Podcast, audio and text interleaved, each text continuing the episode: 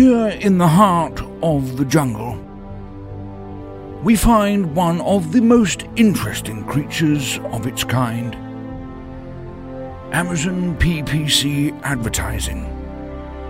Buried deep amongst the undergrowth with its campaigns and targeting, lay hazards like keywords without conversions, unprofitable ad spend, and a mountain of ever evolving complexity.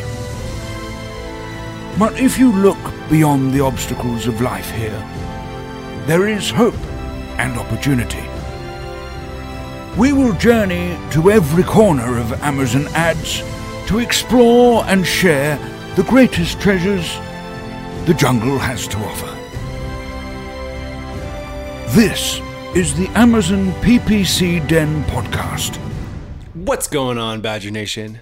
It's Michael Erickson Facchin, and you are tuned in to the Ad Badger PPC Den podcast, your place for all the tips, tricks, and strategies you need to get the most out of your Amazon advertising. Today, I am joined by one of my favorite people, one of my friends in the industry, Brent from AMZ Pathfinder.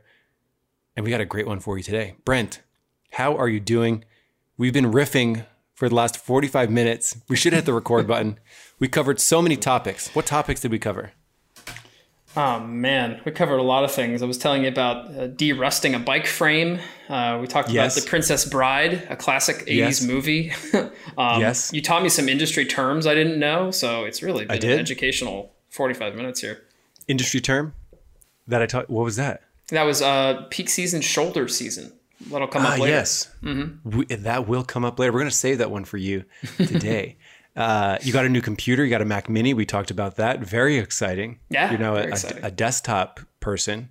uh, you know, it's a real lifestyle change. Yeah, I, I've become a desktop person now. Yeah, I think it's like maybe it was about time after a full year of uh, you know uh, confinement, reconfinement, unconfinement here in France. Uh, but uh, yeah, the, the time has come, and yeah, this thing's this thing's chugging along. It's wonderful. Makes absolutely no noise.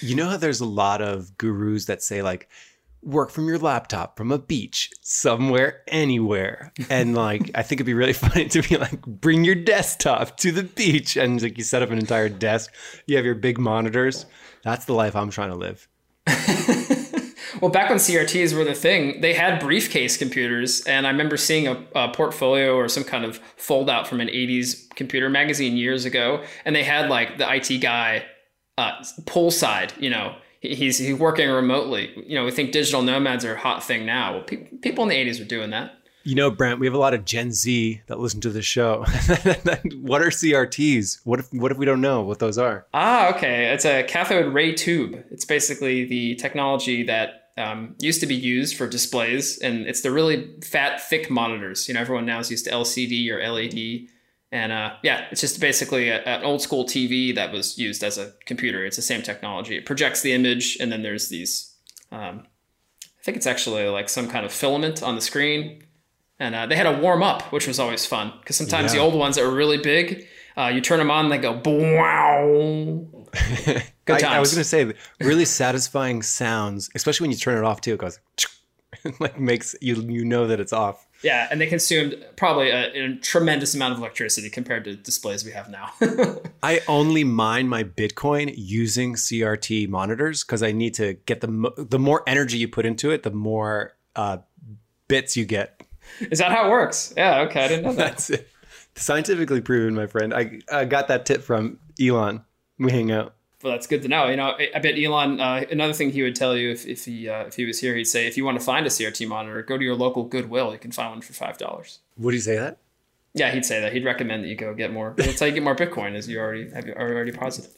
That's actually I, that's how I actually met him at a Goodwill, buying a CRT monitor. Uh, anyway, today, as you as as we get into it, um, staying up late watching Princess Bride on the Netflix share feature, uh, as we did because we watched it last night. Um, we're kidding, that didn't happen, or did it? Who knows?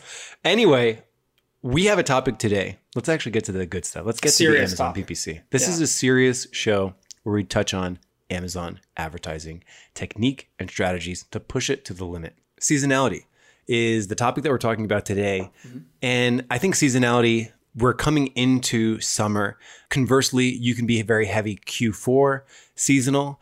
And I think the thing that we wanted to touch on, which hasn't been talked about on this show yet, is how do you approach peak season, you know, the quarter, the several months that you are peaking, potentially even um, week. You know, you could be a very heavy Father's Day product or Mother's Day product or whatever kind of product. So whether it be the quarter, the month, the week, uh, however you set up your seasonal company, uh, how do you capitalize on that during peak season? How do you capitalize on it during off season? Uh, what kinds of things should you do? And then, of course, the in between season, uh, shoulder season, what kinds of things do you do there to be sure that you're not spending too much, not spending too little, making sure you're not bidding too much, bidding too little? That's what we're going to talk about today. Uh, and this was a topic actually you brought up, Brent. So you've got some clients transitioning into peak season right now, going into the summer. Absolutely, yeah. Um, without getting too specific, there's several that are having um, you know increased sales exposure at this time of year, and they made us aware of that. Uh, I think a couple of months in advance, or when we first started working with them, which was maybe like you know late last year or uh, just recently this year, if, if they're fairly new to the to our work and our agency. Um, and I think that is a, a good thing for clients to to you know let us know about on the agency side or the consultant side or the freelancer side is like yeah when is seasonality and your agency should also ask you that if you don't tell them um, because they need to be thinking ahead and preparing for that and we're recording this um, not to blow our cover here but pretty close to mother's day right in the us at least so that is definitely one of these you know buying holidays that has a seasonal peak for some of our client businesses uh, not like tons of them but some of them uh, and just in general, you know, there's a lot of commerce going around that that time of year. Yeah, big time. We just had a client write in. Uh, she wanted to get uh, some some things done in preparation for Mother's Day, and then when it once it was humming along, she's like, "Don't touch it. It's Mother's Day. Let's leave it steady." So you know, there, I have some different thoughts on on that. I know you do too. Uh, and without further ado, let's actually talk about what you should be doing with your campaigns during any kind of seasonality, whether it be Q4, summer, a month, a week, a holiday. Let's jump into it. Okay, Brent. So take us into your thought process. Like, there's a lot of different ways that you could approach seasonality. Yeah, I think the best way that we deal with it is to first have that understanding from the client of when it might kick in. And if they have uh, Amazon sales data from the previous year for the same products, that's super, super helpful, right? That gives us a mm-hmm. great preview of what might happen. Now, is the seasonality bound to the weather or is it bound to some other hard fixed date? Because if it's like a fixed date, that's a bit easier. If it's the weather, that's a bit more open to interpretation because weather obviously changes all the time. so we can't say, hey, May 5th, it really was the time when uh, last year this kicked in. Well, that's just because we had a really sunny week and then the following subsequent weeks were really sunny as well. But maybe this May it's all rainy and it's not so nice. So those are things to be aware of.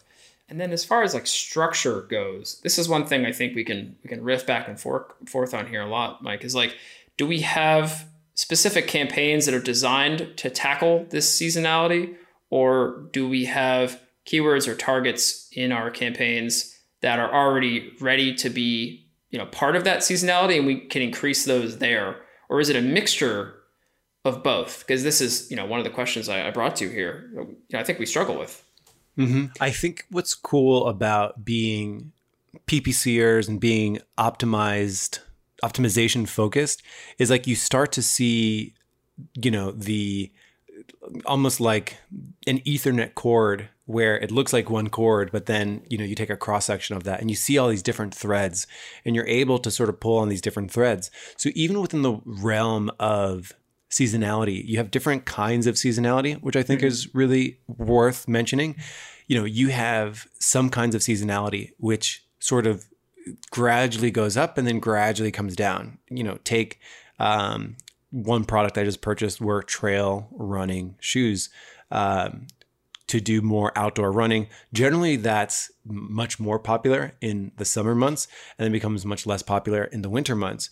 Uh, like I purchased it early spring. I'm in Austin. It started getting warmer. It's already in the 80s and 90s uh, Fahrenheit. So it's already started getting warm for a couple months. I bought these probably about two months ago. So, you know, I bought it during this softer season and now probably the weather's like perfect every day. Now is probably, you know, peak season, if not there for this part of, of the country. Other parts, probably they're a couple months behind in terms of their temperature uh, and don't have consistent high temperatures. So I think there's gradual ramp ups, there's gradual ramps down, and there's probably also very significant seasonality events like a holiday uh, or even a product that is not even usable for you know 80% of the population during certain times. Like maybe you're selling beach chairs where you know your sales drop to you know a tenth of what they normally do during december. So i think that's an interesting consideration there of like what kind of seasonality you're dealing with. Um, i'm inclined to say during those very sharp drop offs where it's just like hey you know uh, there's no way anyone's going to buy a mother's day product in you know not in may uh, or april. So we're just going to completely turn off that campaign. It's not even worth entertaining uh, over there. Mm-hmm. so i have some thoughts about that. So what are your thoughts on that of like should you shut off that like hyper seasonal like the thing where it just completely drops off a cliff should you shut that off or should you you know slowly phase it out what are your thoughts on that for things that are hyper seasonal, I think it is appropriate to shut it off somewhat abruptly.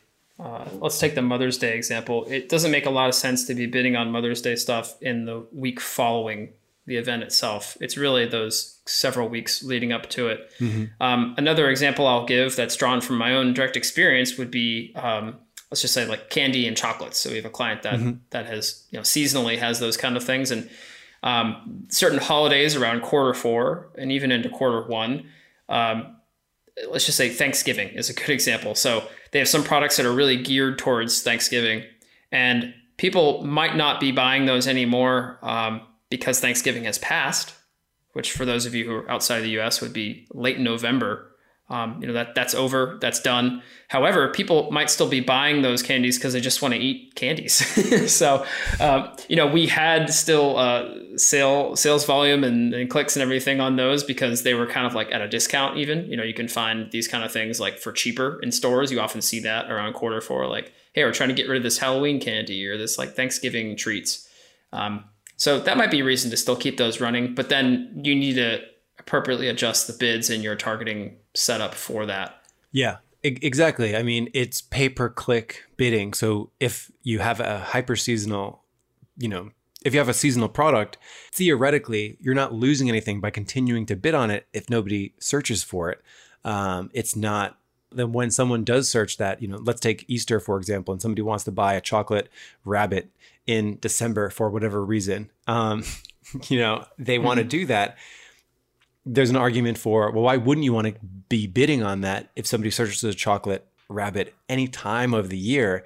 Um, what are your thoughts on you know leaving a keyword like that? Uh, and you know i'll preface this by saying obviously you need good campaign structure. You need to know where that product is uh, you need like spec- the specificity of your chocolate rabbit you know auto campaign manual campaign um, but what are your thoughts on leaving that running year round to capture anytime somebody does search for a chocolate rabbit. Um, I think that's no, like, I think that's yeah. fine, and, and don't you know? There's no reason to negate it necessarily, and and uh, a lot of the listeners may know from personal experience, like going into campaigns and picking through them and removing negatives, you know, archiving negatives can be a really laborious and frustrating process. So mm-hmm. I think manipulating bids is probably the better way to to deal with that. Um, but mm-hmm. I don't really see a reason why you would explicitly pause them all the way if the value based bidding is kind of lined up properly. Furthermore, you know, it makes me think of auto campaigns. Like they might be uh, a good thing to leave on at a lower bid level or a lower budget level to pick these kind of things up that you can't predict. You know, that's one of the strengths of an auto campaign is you can't foresee all these different things. But if Amazon thinks that that's associated with your product and you've got sales on that in the past organically or through ads, um, know you might show up for it in an auto campaign. Yeah. So I agree with that approach for things that have, you know, soft seasonal, like obviously peak seasons. And then in, in some ways, like the rest of the year is like a low season, not necessarily an off season, of just like somebody will search that uh, chocolate rabbit and you do want to get in front of there because why wouldn't you? And you can capture that. And obviously, it is, you know, in that case, some of the practicality there. Uh, you do want structured campaigns. Uh, you do want to know like your where your chocolate rabbit campaigns are. But during those times, we need to be thoughtful of what our bidding is doing and what our budgeting is doing.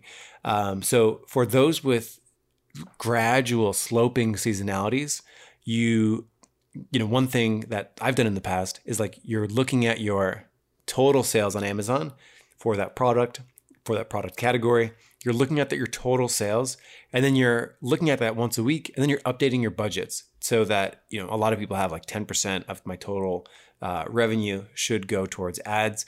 And as that dra- gradually falls during lower seasons you can go and update your budgets. So you're sort of always staying within there. And if you're combining that with uh, you know responsive bid optimization you're able to sort of continue to you know you're lowering your bids you're lowering your budgets as the conversion rate goes down, as the total revenue goes down, you are being responsive to this data. And if you can do that on a weekly basis, you will most likely be aligned with, you know, not spending too much, uh, not bidding too much. Um, so that's my general thought process on there. Um, but I think there's also an interesting point too, which I think you mentioned, uh, which is, you know, you can respond to this data, but I think you can also be proactive on this data as well. You can be a responsive Ronald as well as a proactive I I I almost said proactive princess because we mentioned the princess bride, but you can be a proactive Peter. proactive Peter, proactive. proactive Paul, uh, yes. whatever. Yeah, uh, either one of those. I think it's useful to assign some of these personas a la Empire mm-hmm. Flippers style. You know, responsive Ronald, proactive Peter, and I would say that some clients will even push you towards being one of those two things. Was what we've experienced. Yeah. But um, ultimately, we're setting the uh, tactics and the in the execution for our clients, and we can push back on some of those things if we feel it's not appropriate. But I think in many cases, being a proactive Peter is, is actually fine. You know, you can. It's a bit more of a gamble. It's a bit more of like a wager you're, you're betting on and saying like, okay, we know that in May these sunglasses are going to hit. Like we just know the client has told us. Uh, we've seen the spend increase for them. We know that let's get ahead of it instead of being responsive yeah. to what we've seen. And similarly with the conversion rate, I mean, that is a, uh, I guess you call that a lagging indicator, right? So you're saying, hey, this is last week's data. We're going to weight it more heavily, like you alluded to. Um, but we're still looking at things that have happened already instead of things that are maybe more um, leading indicators, like, oh, the click through rate for this has really been climbing as of late. Um, we've seen a clear trend there. So let's be proactive and boost bids for this and get in front of the demand as best we can and hope that you know a lot of the competitors aren't doing the same or aren't doing it as intelligently. Right.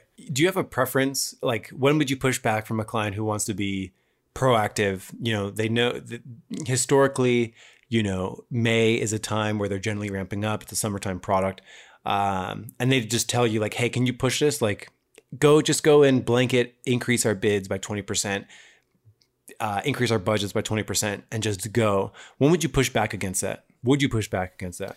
Yeah, I think I would because a blanket increase like that, which some clients I've heard called like a carpet bombing strategy, pretty violent uh, phrase to use for it, but it is definitely like a, um, a very aggressive approach. And they have to understand that there's going to be maybe some performance issues with that, in addition to budgetary constraints or concerns. Because mm-hmm. uh, one thing I constantly try to frame with clients or in my own head when I talk to the team is like, we have this much money that a client has allocated and they're trusting us to spend it intelligently for them. And if that means that sometimes we have to tell them no, then that's fine actually because we have their best yeah. interests in mind. And if we think that, you know, every keyword that we're increasing by 20% is equally worth the increase of 20%, then that makes sense. But some of them maybe are suitable for 30% and some of them maybe are suitable for 5. Some of them yeah. may not be suitable for an increase at all based on um, what we predict to be the seasonal impact there. Yeah. You know, you get, and I also think it's funny that there's so many like aggressive words for PPC stuff, like let's jack up the bids, carpet bomb the bids, uh, slash the budget. Like uh, so many conquesting like, campaigns is one of my favorites. we we actually name ours that you know against competitors. Yeah, conquest. It's very Def- yeah yeah defense offense. Uh, I we should do an episode on Mortal Kombat characters, but for like Amazon strategy because it's like, oh, we got to sub, we got to, got to free, got to sub zero these campaigns. It's like, okay, like I'm going into my slow season. I need to sub zero these campaigns. I just saw Mortal Kombat. In case you haven't haven't realized, I have not seen that one. um, you're missing out, my friend. Okay, Um, I'll get into it. uh, so there is, yeah, a lot of action words when it comes to PPC.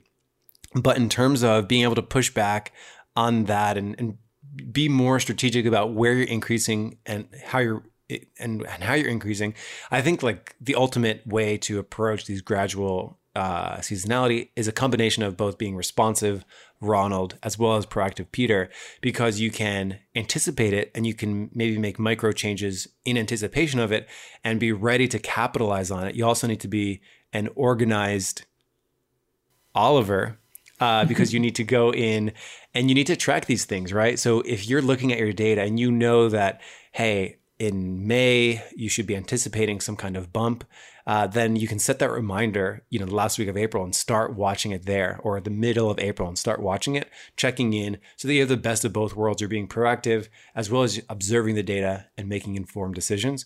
So I think something like that is exactly where you want to be.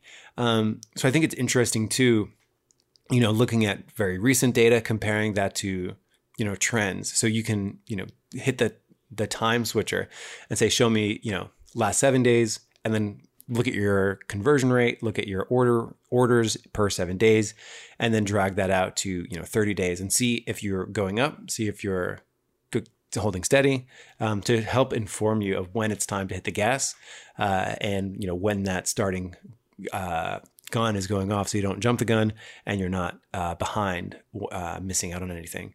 So yeah that, that's a little bit of the thoughts on bidding uh, budgeting anything else to add there you look very pensive right now Yeah, I was thinking again about this idea of hibernating campaigns. So let's talk about that yeah, I think because I Mm-hmm. think this is topical with the Badger. Right, the Badger's out of hibernation now. He's back. Um, That's right. The spring is spring is here, so he's, he's awake again. But you Mm-hmm. know, hibernation for campaigns is a slightly different idea, and I think this is just speaking anecdotally from my personal experience over some years doing this.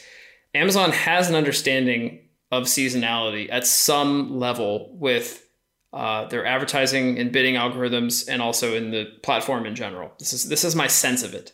I don't have any evidence from Amazon or like our Amazon rep to like back this up. This is my sense of it, and my sense is this: like we have been able to successfully re-enable campaigns that should be coming back into usefulness at a certain time of year, and see them pick up spend and impressions and sales quite quickly.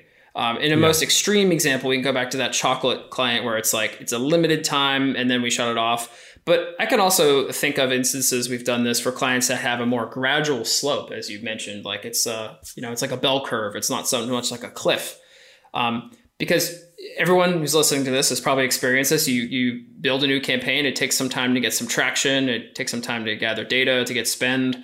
Uh, we talked about sponsored display a little bit before the call. Uh, you know, in those cases, you can't even get impressions and spend sometimes. It's a bit mysterious and how that works. But some of these campaigns that have been put on ice for a long time, maybe it's been a year, maybe it's been 11 months, or restarting it. Uh, when we re-enable them, they, they come back to life like surprisingly easily.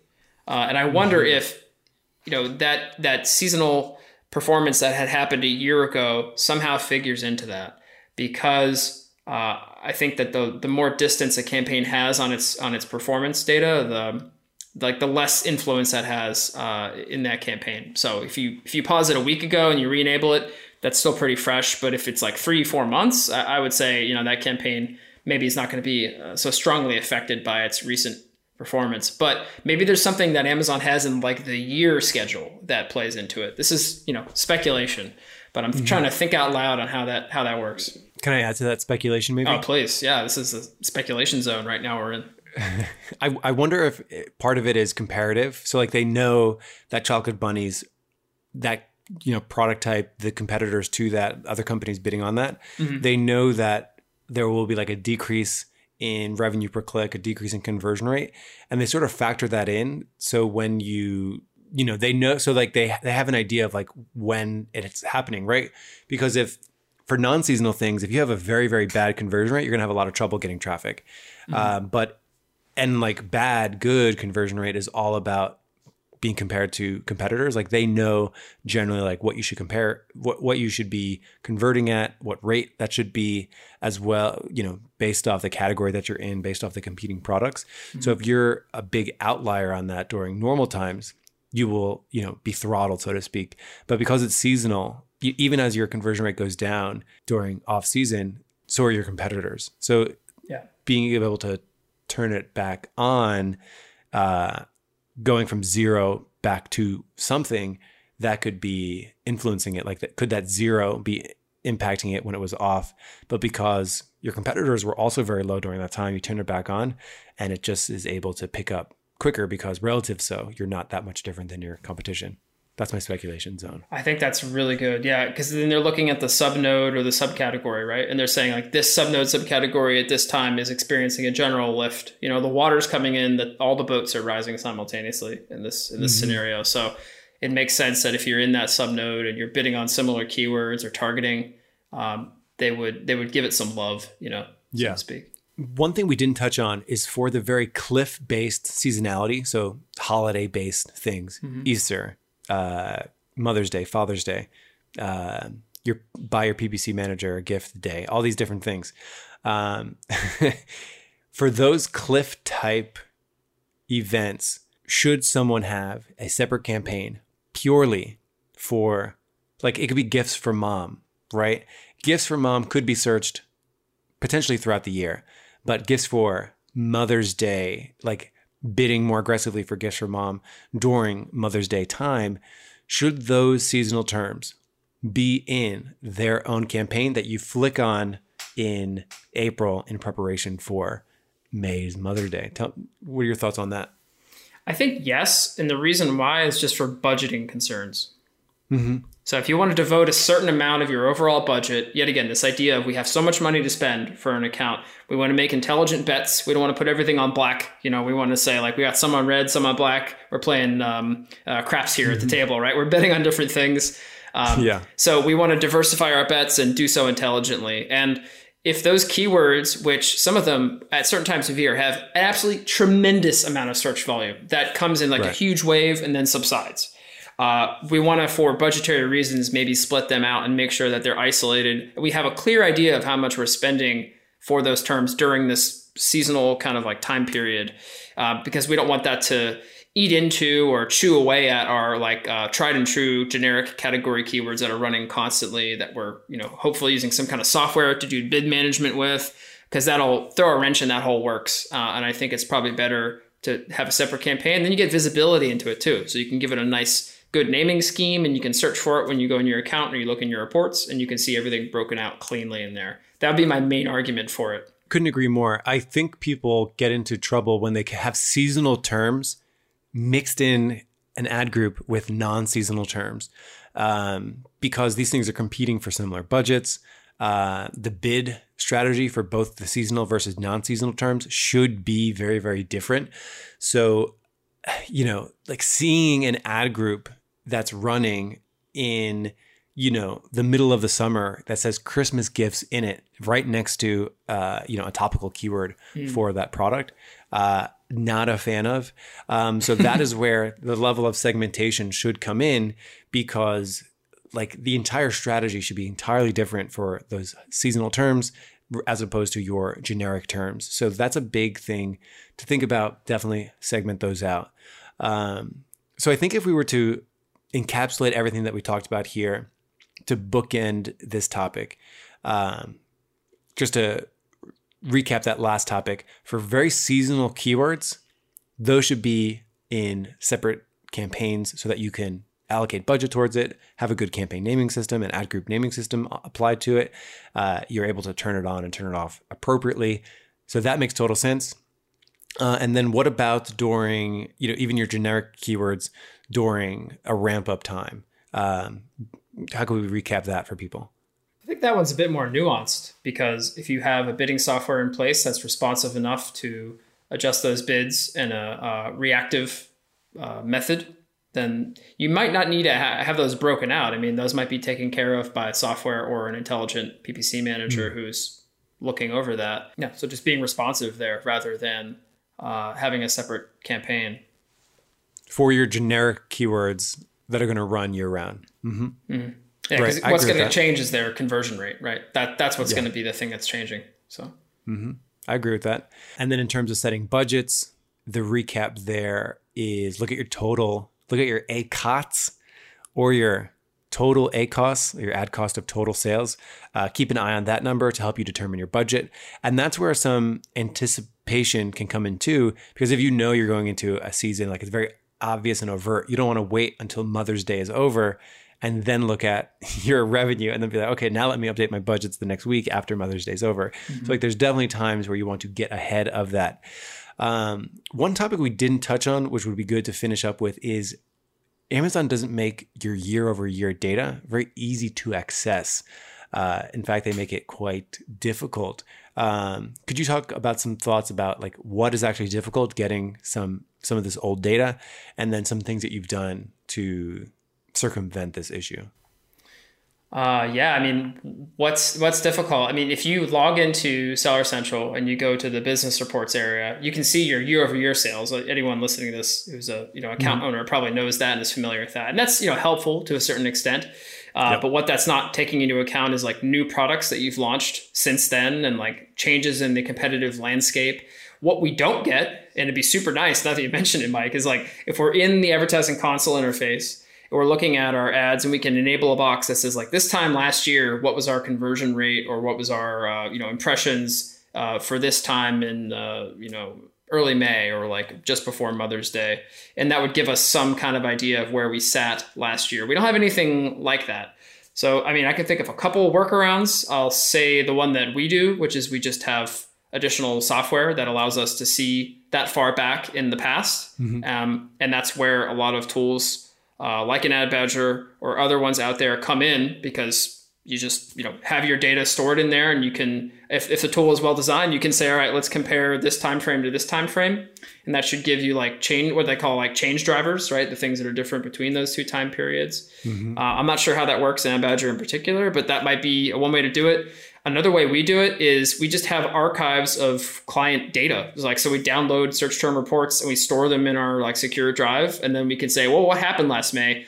I don't know. Let's go to the search term report and actually look at what happened last May. Um, mm-hmm. The last way we do it is have some kind of data store. Uh, we use something called Tableau actually uh, that we pull in information into, and that's kind of like our database. So we can look at things uh, in this like software. And we have uh, data in there going back to like uh, the beginning of 2018 for most clients. So that gives us a couple Epic. years. Epic. Yeah. Uh, I don't use Tableau, but the first two uh, are exactly identical. Downloading bulk file backups, downloading these search terms, throwing them in secure drive definitely uh, adbadger does you know combine that data so you can do mm-hmm. time comparison analysis just like that um, absolutely perfect.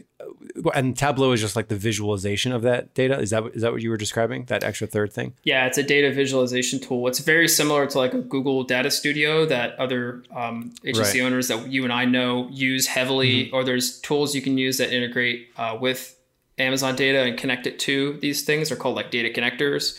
Um, yep. There's a couple other companies I can think of out there that do this, but you know that is something that at the agency level it makes a lot of sense. But if you're you know managing PPC at a big brand, you know talk to your talk to your manager, talk to your boss, and say, hey, we should invest in this kind of stuff. This makes a lot of sense for us to do. It's I would say that right. that's that's better than having search term reports. Although there's no excuse for not having those too, because you can automate the uh, ex, ex, exporting of reports now through Amazon. Mm-hmm. You can send it to an that's email. Right. You can have it done every month. You know, easy. so Easy. Easy. Just like all things in PPC. Yeah, simple. Um, no Brent, gray areas at all. There's no gray areas. Everything's very clear cut and straightforward. Yeah. Uh, we could make this episode maybe one or two minutes. yeah, you know what? Uh, just play it at double speed, guys. Play it at double speed. I said that slowly. So when you play it at double speed, it sounds like, well, I, I'm from the New York area. So I do talk uh, fast. So if you are listening to this on double speed, it's probably pretty hard to understand. Similarly, yeah, I'm East Coaster as well, so uh, fast talker. no doubt. Uh, well, if you want more fast talking, please tune in next time. Um, but Brent, thank you so much for coming on the show. I cannot wait to have you back. Uh, Brent, talented PPC manager, agency owner, AMZ Pathfinder.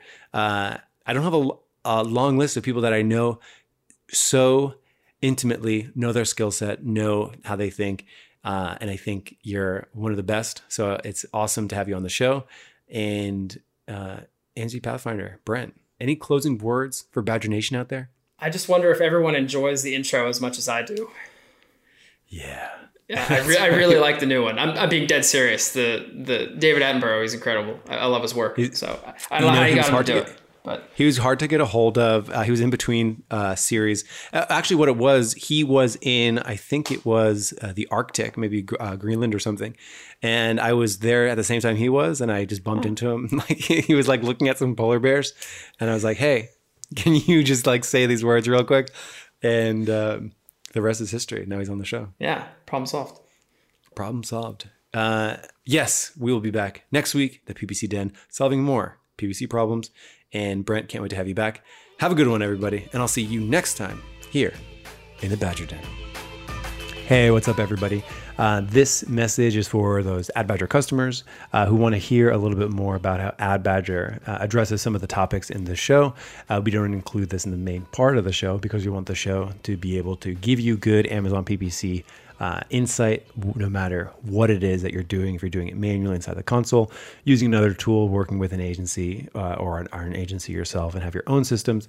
Uh, so this message is for those Ad Badger customers who are interested in how Ad Badger weaves in the time and seasonality uh, that we talked about. So the first thing that we do is we do have responsive bidding. So essentially, what that means is we're looking at sh- very short time frames, you know, like seven days worth of data, and then comparing that to 14, 30, 60 days worth of data, and then tracking, you know, things like conversion rate, revenue per click, the amount of orders. Uh, and then what we're doing with that data is if you're going into a seasonality, we will be able to spot that. So if your seven days is very different than your 60 days, like your conversion rate's much better, your orders per day is much better, your revenue per click is much better, we will start to weigh that data more heavily to try to not only be responsive, but also anticipate that if your last seven days were much different than your 60 days, that means probably the next seven days could be also like trending upwards. So being able to spot those trends, it's a core part of what Bids by Badger does. Um, and then if you are, if you do have those sort of cliff type seasonality events, that's where you can go in uh, into Bids by Badger and you can either go in and push the bids, push your target ACOS uh, yourself. So you can crank up the target ACOS, that will increase the bids. You can also go in and change the bids manually. So if you know that the bid should get closer to, you know, $4 during a seasonal event, you can go in and set it there. And then an ad badger will work from there and only change it slightly from that new aggressive bid that you gave it. Uh, so that's one way to interact with it. And then, of course, for budgeting concerns, uh, you know, we do save and store your data for as long as you're a customer so that you can view it uh, at any point in time. Uh, it's a big advantage from you know losing that data inside Amazon. So just a quick note for Ad Badger customers how to weave this into using AdBadger. If you have any questions, definitely just reach out. Use the chat bubble on the bottom right of our app, and I will see you next time here in the Badger Den. Have a good one, everybody.